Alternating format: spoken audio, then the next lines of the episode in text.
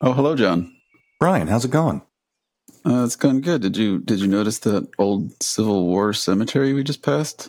I did notice it. Yeah, it looked like some of the gravestones were overturned. Yeah, it's too bad that people who maintain the trail don't take better care of it. Well, you know, we're in kind of a remote area. It's true, but still, the the dead should not be disturbed, is what I always say. I had some movie reviews that I I pulled out while we were walking by that unkempt Civil War graveyard, and uh, I thought I'd read them to you. Let's hear them.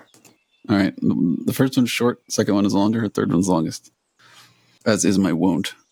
Here comes number one. For pure 80s punk rock Walking Dead brain eating mayhem, this is the film to watch. Hmm. Gives it gives quite a lot away. It does. 80s punk rock brain eating Walking Dead. Uh, very specific, but I'll pretend like I don't know what it is. All right. Uh, here's review number two. The scares are always accompanied by silliness, though the special makeup effects are often outstanding, contributing to a considerable yuck factor. Hmm. You have a considerable yuck factor every morning, don't you, John? All right, here's the, here's the third review, a little longer. Not many movies have the nerve to name their sources right there in the dialogue, so you can make your own comparisons. This movie makes no secret of its inspiration. The movie opens with a teenager going to work and in no time at all, the man who runs the company is leaning over the desk and asking if the kid has ever seen The Night of the Living Dead from 1967. Because it wasn't just a movie, see, it was the truth. But the government tried to cover it up, and he can prove it because they bottled up those zombies in airtight canisters, and they're down in the basement right now. This movie makes no secret of its inspiration. It, it doesn't, and these reviews don't really leave a lot of mystery. I mean, they're Right. essentially just describing the plot line. Right, yeah, they're not really reviews, they're just statements of facts about the movie. Yeah, I think I have an idea. Night of the Living Dead, I thought at first, and then I was like, hmm, well, under that last review, it definitely sounds like Return of the Living Dead. Right, 1985, Yeah, I think. that's right. What do you think of this movie, John? I think that this is a near perfect comedic yet horrific movie that through music and mostly solid acting uh, is a symphony of enjoyment. Yeah, the music the music was uh, incredible. The uh, opening song uh, really sets the tone. It's it's uh, discordant and jarring, and has a has a has a marching feel to it as well. Sort of punk rock marching dissonance. Yeah, and it kind of reflects the pacing of the movie. The movie is very from the first part till the end. It has kind of a torrent of experience where even the dialogue feels pressured in a way that just keeps moving, and you either you're in it and you're paying attention to it, or it's moving past you. Yeah, I was uh, immediately taken in by Frank, the actor who played Frank, the the sort of uh, mid level boss at the company. He was charmingly over the top in all of his delivery and facial expressions, and when he's telling Frank all about the the background behind the canisters, it's quite a treat to watch. Yeah, He- I, I was sad that he so quickly was exposed and kind of muted as a character after 20 minutes. he was almost rubbery in his kind of like uh, exaggerated both expressions with his his lines, but also the way he carried himself. He was fun. Freddie was uh, an at-risk youth, one of many at-risk youths in this movie, but he was trying to turn a page, I guess, by starting this new job at the at the medical devices supply. How would you describe where he works? It's a cadaver supply company. Yeah, it had many items to supply to hospitals, probably more along the line of university medical programs. That would be my guess. That's the the profession that they're in is uh, supplying medical because they had like beakers and other odd things, but they it felt more of items that one would use when training medically more than to like a hospital. Yeah, there's one scene at the beginning where they're packing up a skeleton from India, I think. Mm-hmm. and yeah, sort of a hodgepodge of items related to studying medicine. Yeah, half dogs one can find there as well. Dogs cut in half Mm-hmm. for surgery or uh, not surgery, but dissection, presumably. The assuming a demonstration of what the internals look like for maybe a veterinarian program. Yeah, in the commentary they mentioned something about those skeletons which is kind of a throwaway but evidently you could get skeletons and all of them came from India. And then all of a sudden they stopped selling them internationally, probably domestically too. You're talking about real life? Real life. uh, so if you happen to be in the 80s and looking to buy uh, a skeleton of a human, India is where you get it from. Now, I guess they just aren't sold. Did uh, the commentary say why India was an exporter of human skeletons? They made it seem almost as if they were killing people for the skeletons because the skeleton's are more valuable than the actual human. So suggesting a sort of harvesting process. Yeah. Of all the people I know, John, I feel like you're the one with the most background in zombie films. hmm What do you make of the internal, not self referencing, because these movies were made by different directors, I believe, but the explicit mentioning of sort of the connecting the plot to the to the Night of the Living Dead movie from uh, from from 20 years or so earlier, 18 years or so earlier. I like that. Like, is that is that legal or is that coordinated by by the directors or what? The Night of the Living Dead franchise couldn't use the term Living Dead in their titles because I guess this guy Russo, who wrote Night of the Living Dead or was part and parcel of creating it, that they owned that phrase or those that line, the uh, Living Dead, and so that's where it kind of branched off. So there is a root in Night of the Living Dead, and then Night of the Living Dead went to Dawn of the Dead, Day of the Dead, and then Living Dead kind of made its own branch. So it does have an origin point in Night, but uh, and so referencing it in a sense, it is a sequel because there's a, a line of creative members moving into the Living Dead series.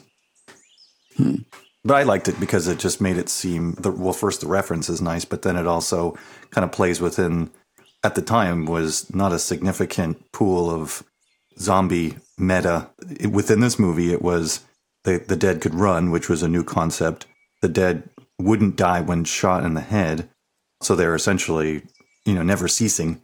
So there's a little two different avenues, and even during the production, I think there was discussion as to maybe we shouldn't make them run, but it sort of plays into the pacing of the movie. It's kind of a constantly moving, and so maybe if the zombies weren't running, it would it slow the movie down in its pacing. So it could have been a a deliberate choice just to keep that energy in the movie. Yeah, and another big change in these zombies is that they're semi-intelligent. They can speak Hmm. and uh, they can uh, self-organize. They set up ambushes for the police and paramedics who arrive on the scene. They hide and then coordinate their attacks. They use the radios to summon more police and more paramedics uh, for further brain eating. So they're they're uh, vocal and uh, intelligent and uh, self-organized. Yeah, a shift from Night of the Living Dead. And you know what we haven't done is a short summary. You're right. It all starts with Freddie and Frank. Mhm. Frank is showing Freddie the ropes of the, the factory floor and how to pack up skeletons and where he can find the half dogs. And, uh, and and then later on, Frank tells Freddie, or Freddie asks him, like, "What's the weirdest thing you've ever Mhm. seen here?" And that's when Frank divulges the information that in the basement is uh, a couple of crates filled with zombies that were mistakenly delivered by the U.S. military when they should have gone somewhere else. And uh, inside are, I guess, like weaponized. The the plan by the military was to freeze and and store and and later deploy these zombies on the battlefield. One assumes, but the canisters contain a a gas which is released by accident by Frank and Freddy, and uh, one of the one of the creatures escapes from the canister and um, the stuff in the canister, the gas seeps up and animates one of the cadavers, medical cadavers, which then comes alive and tries to kill Frank and Freddy. And then eventually they subdue the uh, medical cadaver and uh, take it over to be cremated by their friend Ernie, who runs a mortuary in the in the cemetery next door. Ernie is reluctant to do this at first, but eventually he signs on, and um, all the ashes and uh, contaminants from the corpse proceed to rain down on the nearby graveyard, which animates hundreds of other dead. And uh, in the graveyard happen to be a group of very edgy teenagers, punk rock characters, misfits. and they're just there to party and hang out on a on a Saturday night. And uh, they are the victims, the initial victims of these living dead. Yeah, it kind of goes from there. The uh, the paramedics come and, and get eaten, and uh, Frank and Freddie and all the others, and Burt and Ernie and all the punks try to defend themselves in inside of the mortuary and the other places, and uh, the zombies try to get them. Meanwhile, poor Freddie and, and Frank are uh, suffering from the initial exposure to the gas, becoming zombies themselves, and that's not good. Yeah, eventually the military gets called, and they kind of blow up the whole place, and problem solved. Yeah, I'm sure that would be the end of it. Frank and Freddie get contaminated, as you said in your plot summary, which is fantastic, and the paramedics came to try and revive them, and in that they discover that both Frank and Freddie are without pulse, without mm-hmm. body temperature, essentially corpses walking around, and through their change, immense amount of pain as rigor mortis sets in, and and then switch over to uh, Living Dead. So that that that had a nice, well, I wouldn't say nice, but it had a development to it that uh, kind of spoke to the what it looks like to come from living to living dead.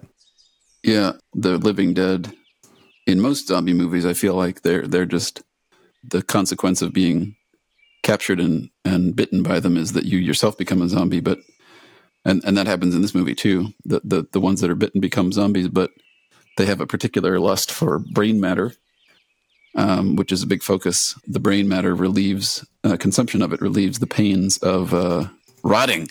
Rotting is uh, something that that these corpses feel and uh, the consumption of brains is a uh, helps that pain to diminish.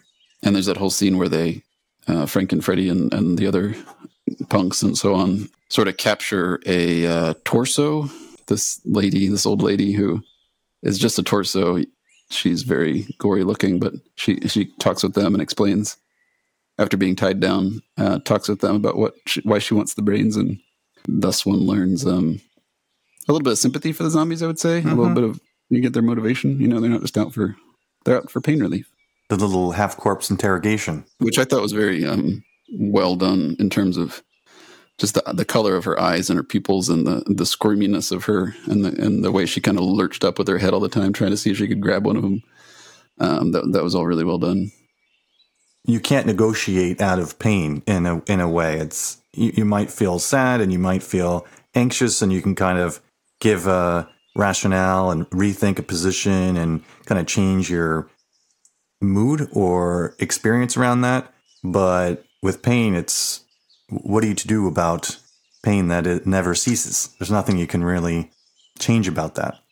Also, another sort of hidden gem character is the uh, the canister zombie who spends most of the movie in the basement of the medical supply company, but there's a couple interactions with him and uh, just the way he moves, like his his crazy whole body shuffle, like a, a chimpanzee or something. Mm-hmm. Um, that was that was awesome, and he was different than the other Living Dead. I guess maybe he had stronger body tone or whatever because he was created by the military or something, but or maybe he was a, a more recent corpse, but uh, he um, was intelligent as well in that he wired up the contraption to get get the door open with the the hoist system and all sorts of. Uh, but just yeah, he was a uh, spooky and also hilarious and uh, just a cool looking character all around. Oh, so a piece of information is that the guy that wrote this also wrote Alien. It appears that this is sort of a diamond in the rough, sort of like held together by uh, rubber bands and developed in someone's basement, and probably to a degree that's true. But you did have kind of a heavyweight as the guy that wrote Alien, who also wrote this. But there's maybe at some level of coincidence because the genre wasn't necessarily filled out as it is now. A series of choices that were made that really worked well for the production. So, like as you were saying, the zombie that came out of the the container, the group of punk rock kids, the music, the the seemingly unknown actors, as far as I'm aware, who played their parts quite well, and um, this sort of like never ending pace. Like these components all kind of came together and worked well, and it almost feels coincidental or accidental, but maybe there's more awareness to the movie than we give credit to. Yeah, um, I agree. It's uh, something about it. There's there's a lot of uh, care taken in its in its creation, but um, it's also very cringe cringeworthy, and uh, the punks in particular and their lines and their attitudes towards life and so on are just so over the top that uh, you kind of want to stop watching it. But at the same time, it's uh, it's like a car crash. You can't look away from it. I don't know how to describe it. and the the the young lady Tina, Freddie's love interest, seemed a complete mismatch for the people she was associated with. She seemed like sort of a goody two shoes kind of a little nerd, but she hung out with these very rough edged, at risk teenagers, one of whom strips completely naked and uh, does a little strip dance on a tombstone for no apparent reason. and, and I feel like the movie was was very very solicitous to continue to show her breasts through all the later scenes, like when she's in the backseat of the car, she has her hands up the whole time, so so we could oogle at her large boobs within the commentary they mentioned that as well that that was a deliberate in back into the idea that this wasn't necessarily an accidental constellation of events is that they determined or guessed that most people that would be watching this would be men. And so she was inserted as what would they want to see like you know someone who would be entertained by that as a feature as opposed to an actual plot device. Yeah but uh, yeah overall a pretty uh, enjoyable experience yeah, I don't, I don't know uh, what else to say about this movie. I was, I was, uh, you know, can't say I was pleasantly surprised, but um, you know, it has its charms. Uh, as I, as I, uh, as I said, I thought at the time it's a gem, hmm. and uh, maybe it's not a gem I ever want to see again, but it's, uh, it's, uh, it's, it's got a little luster to it. I have uh, a little point of discussion. If you're interested, Brian. Oh, I'm interested. Hit me. I was thinking about the movie and some of its themes, and obviously one of them is death. Hmm. Mm-hmm. Part of the maybe not most apparent struggle is the dead interacting with the living and that back and forth and a bit of a struggle there. And what came to mind was the idea of death anxiety. Are you familiar? Yeah, I've heard the term you know, and thinking about how significant it is for one to consider their own death. And throughout this movie, everyone is, including the dead. So even when you're dead, you're still concerned about living, or at least it's animating you. And so, death anxiety. What are your thoughts? I mean, I think it's natural to uh, fear one's own death.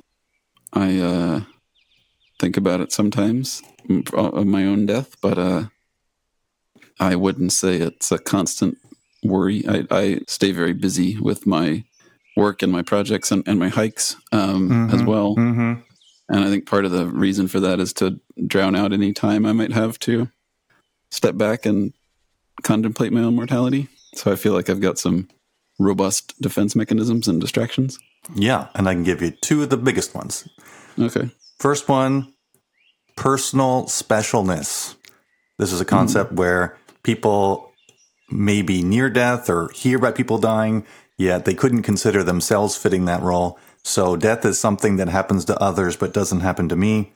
And they don't believe, although suspending logic, that death will come to them. And so maybe pushing it out is a, is a way as, as work might be a, a good avenue because it engrosses you. It produces something. It continues this achievement model and who can achieve? Well, one that's alive can achieve, but if you're not alive, then there's nothing to achieve in a sense. So, personal specialness. Uh, the second one being ultimate rescuer. So that would fit into the idea of uh, God in a sense, or um, even sister to that, a doctor, where people at times really put the weight into the physician that they're working with.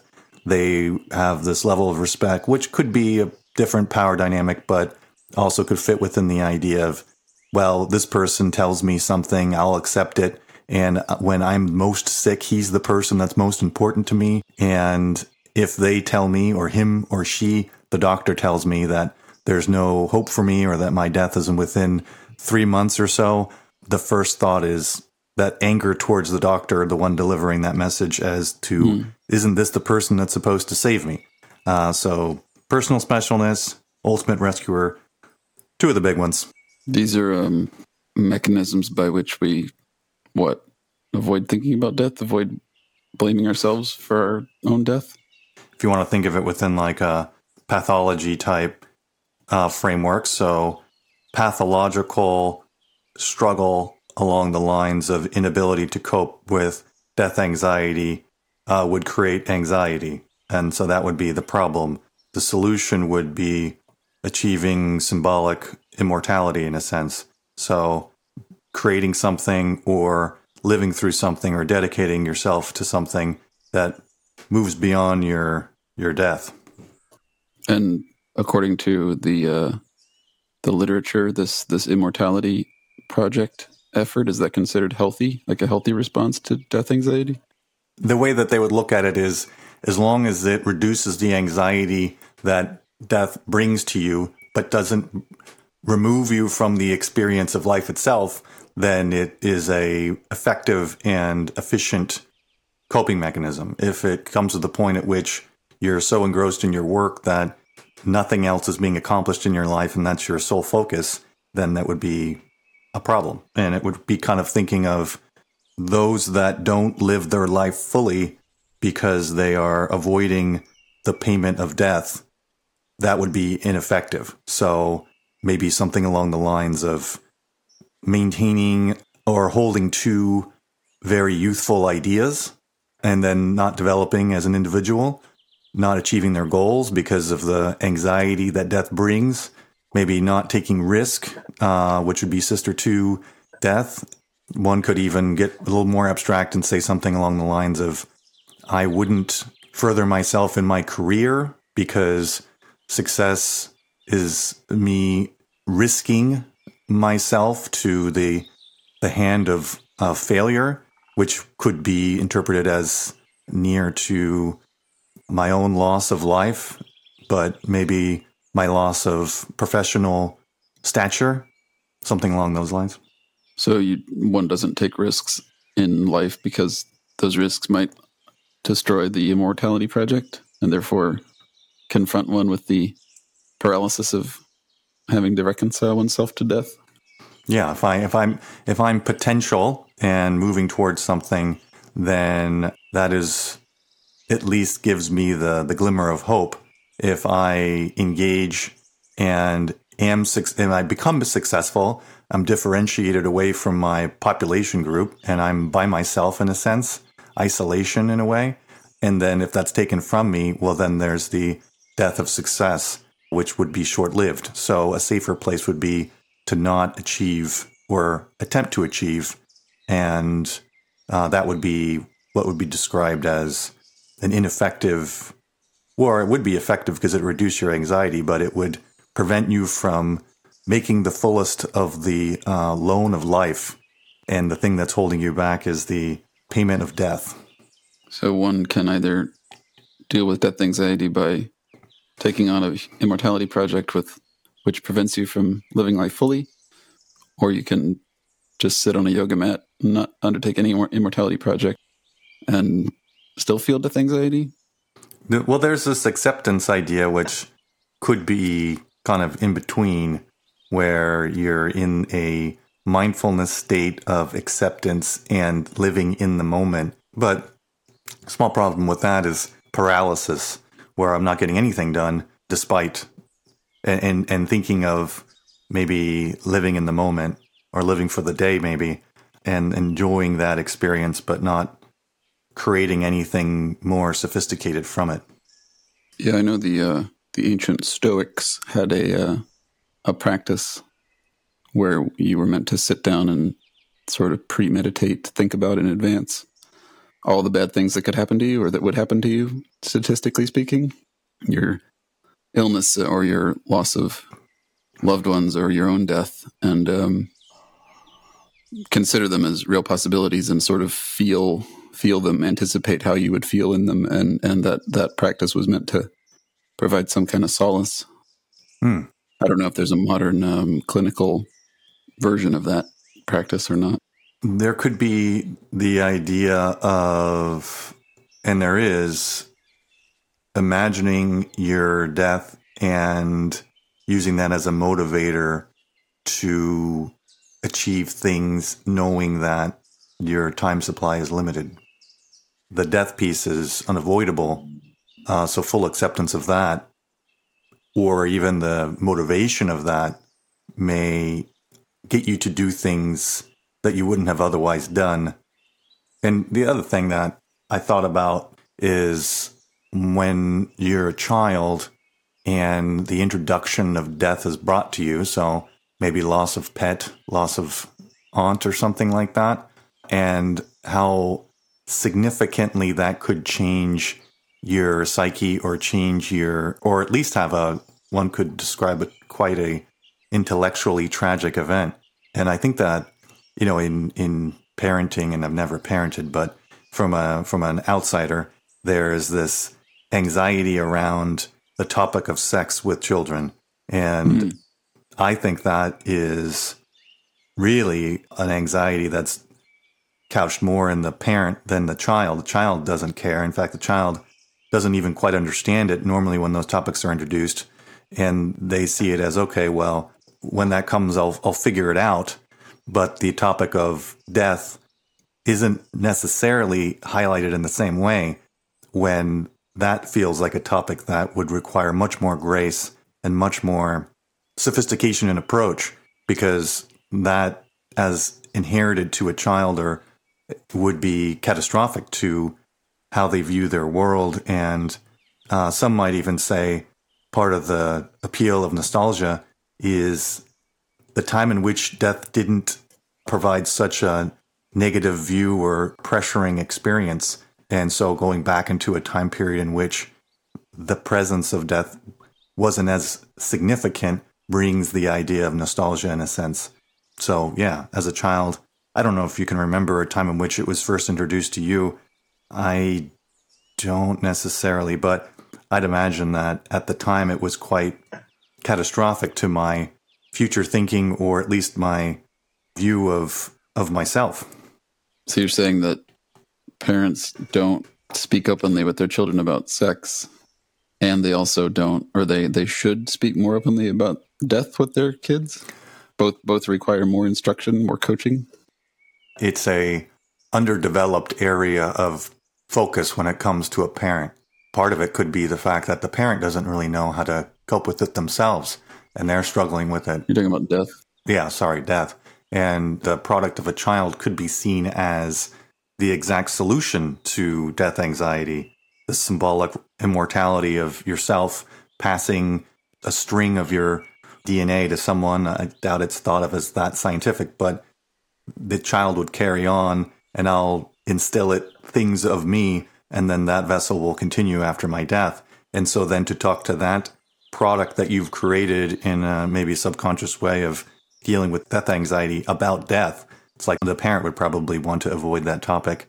And so, like that, avoiding uh, topic for a child when the child, you know, thinking of development, you probably hear about it when you're eight, maybe, maybe even younger than that. And your world is flowers and future and toys and such. And then this really heavy weight of you will die at some point in your life is laid at their feet where they have probably very few mechanisms to cope with such a consideration. And the mother or father are more worried about, well, how do we bring up sex? And the kid's just like, well, I don't care about that. So I guess my point is that that's probably a topic area that would require more grace and maybe massaging for the child than I think parents realize. I think that society does a pretty good job as well of um, helping us to deny our own uh, our own mortality. We obsess over youth and beauty and health, and um, we kind of don't put old, broken down folks on our screens and in our movies and uh, in front of our awareness.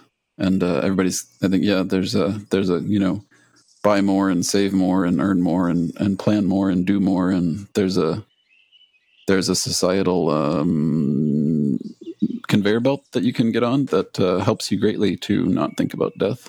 Hmm. And uh, yeah, I don't, I don't know about raising kids either, but uh, I think that uh, religion also would play a role there. You, you, especially if they were very young, you, you would, I would feel the desire to give them some simple comfort, which uh, a belief in an afterlife or something could provide. So I think that that's another mechanism that parents might lean on.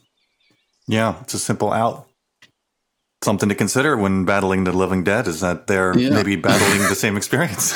I can't, can't say that it, this movie provoked in me the same depth of uh, reflection.